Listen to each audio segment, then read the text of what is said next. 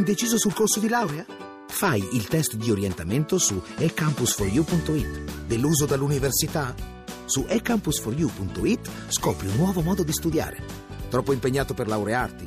Il piano di studi lo progetti tu su e campus for you punto it. Università eCampus. La conosci? La scegli. Radio uno News Economy. Buon pomeriggio da Massimo Giacomini. Andiamo subito ai mercati finanziari. Dopo le forti turbolenze e il profondo rosso delle settimane scorse, anche oggi le borse non hanno brillato, ma per un'analisi della situazione linea Sabrina Manfroi della nostra redazione di Milano. Sì, buonasera. Ultima seduta del mese in lieve calo per i mercati, che archiviano però il peggior agosto degli ultimi quattro anni. Sull'indice pesano sia i timori legati all'economia cinese, sia le incognite sui tempi del rialzo dei tassi di interesse negli Stati Uniti. Giù anche Wall Street, che ora perde lo zero virgola ventitré per cento e il Dow Jones, mentre in Europa, con l'eccezione di Londra, chiusa per festività, borse tutte negative. Milano ha perso lo zero virgola ventiquattro per cento, Parigi la peggiore ha perso mezzo punto. Ancora in evidenza Eni dopo la scoperta del maxi giacimento, il titolo è rimasto sugli scudi per tutta la seduta, per poi chiudere a più uno virgola cinquantatré per cento, trascinando al rialzo anche la controllata Saipem, più due virgola quarantacinque. Lo spread coi Bund tedeschi è sceso a centoquindici punti base, rendimento decennale all'uno virgola novantacinque per cento. Infine l'euro, che scambia sul dollaro poco sotto quota uno virgola dodici. Linea allo studio. Grazie Manfroi. Come abbiamo sentito, Eni dunque in rialzo sul mercato azionario dopo la scoperta del maxi giacimento da ottocentocinquanta miliardi di metri cubi di gas in Egitto. A riguardo Roberto Pippa ha intervistato l'amministratore delegato della compagnia petrolifera Claudio Descalzi. Vuol dire dare più stabilità all'Egitto, vuol dire anche rilanciare l'industria egiziana. Parte di questo gas potrà essere anche esportato, quindi una piccola parte di questo gas potrà anche raggiungere eh, le coste italiane. La strategia energetica italiana poi si basa su una diversificazione. Questa è una fonte addizionale, quindi è in linea con la strategia italiana di diversificare le fonti energetiche guardando al sud, guardando all'Africa, guardando al potenziale nel Mediterraneo, anche per dare più stabilità all'Africa. Quindi direi che è una scoperta di dimensioni veramente molto molto importanti, che è anche in linea con le strategie non solo Eni ma anche quelle nazionali.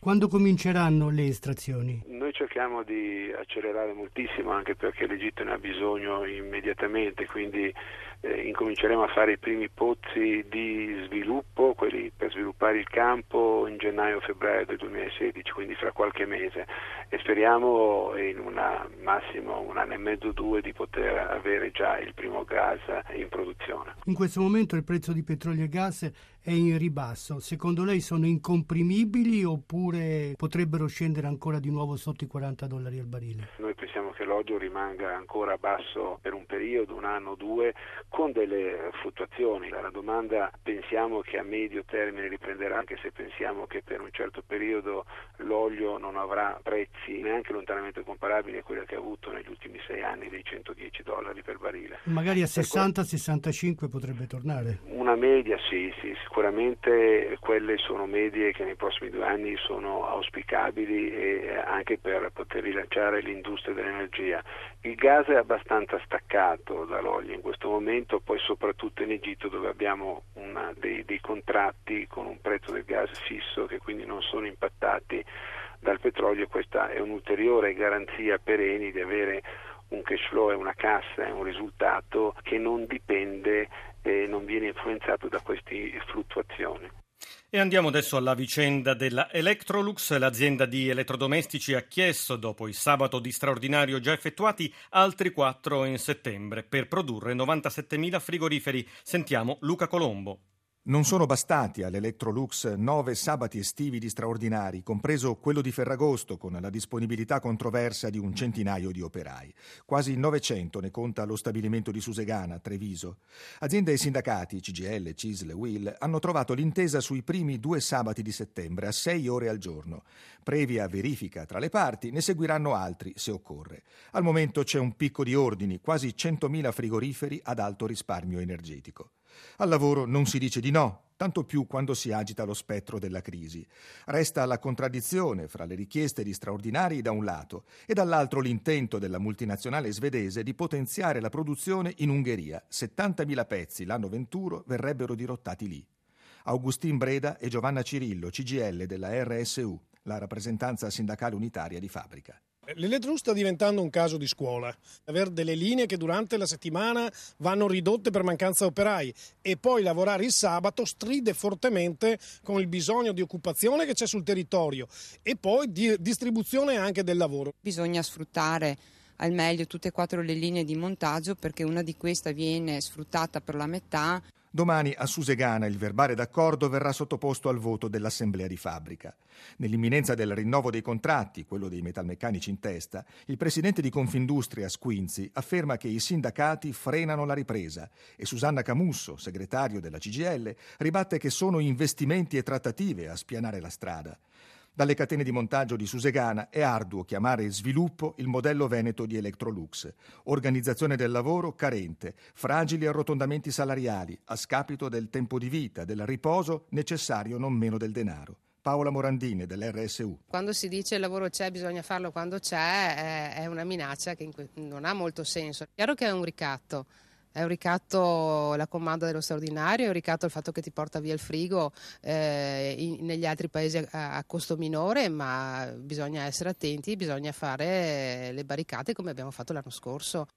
Le università stanno per riaprire i battenti e il mercato degli affitti è in fibrillazione. Secondo un'indagine dell'ufficio studi immobiliare punto it, quello delle stanze in locazione è un settore che non conosce crisi. Ad affermarlo è lo stesso amministratore delegato Carlo Giordano, intervistato da Gelsomina Testa. Questo è in controtendenza. Nel nostro paese Italia abbiamo vissuto una grande difficoltà del mercato immobiliare. Le compravendite si sono ridotte più della metà e le locazioni si sono ridotte in numero e si è ridotto il canone di locazione. Completamente diverso è rimasta la storia delle stanze. Una volta la coabitazione era veramente utilizzata unicamente o prevalentemente dagli studenti e negli ultimi dieci anni una quota importante, quasi la metà delle stanze, sono occupate dai lavoratori. Di conseguenza è cresciuta la domanda per questo spazio, rendendo più forte il mercato, più dinamico. Aggiungo anche un altro aspetto, la proprietà, quindi i proprietari guardano con interesse la formula delle coabitazioni perché rispetto al normale inquilino si riducono molto il rischio delle morosità. Quando ci sono più persone nella stanza il rischio della morosità si riduce e aggiungo anche il reddito stesso dell'immobile diventa più alto. Qual è il costo medio di una stanza richiesto agli studenti fuori sede? Oggi è una stanza singola, quindi dove uno ha una disponibilità completa della stanza, è il valore medio Italia è quattrocentocinquanta quattrocentosessanta e la stanza doppia, quindi dove dividi la camera in due persone, e trecentoventi trecentocinquanta. Qual è la città in cui gli studenti spendono di più per affittare una stanza? E quale è quella più economica? Come sempre il testa a testa è guidato da Milano e Roma, che sono le città che raccolgono la maggior domanda e di conseguenza è dove il prezzo sale di più. Milano il costo della stanza supera i seicento euro al mese e Roma poco distante perché è cinquecentosettanta cinquecentottanta. Più vado nei capoluoghi piccoli e più il prezzo scende. È un riferimento per rimanere non a, alle città troppo piccole, può essere Torino dove dove una stanza si può affittare a trecento trecentodieci euro al mese. Per oggi ci fermiamo qui, potete riascoltarci tramite podcast all'indirizzo news economy punto rai punto it. Adesso c'è la trasmissione Bianco e Nero, collaborazione tecnica di Gabriele Caiazzo, da Massimo Giacomini. Grazie per l'ascolto. Radio uno News Economy.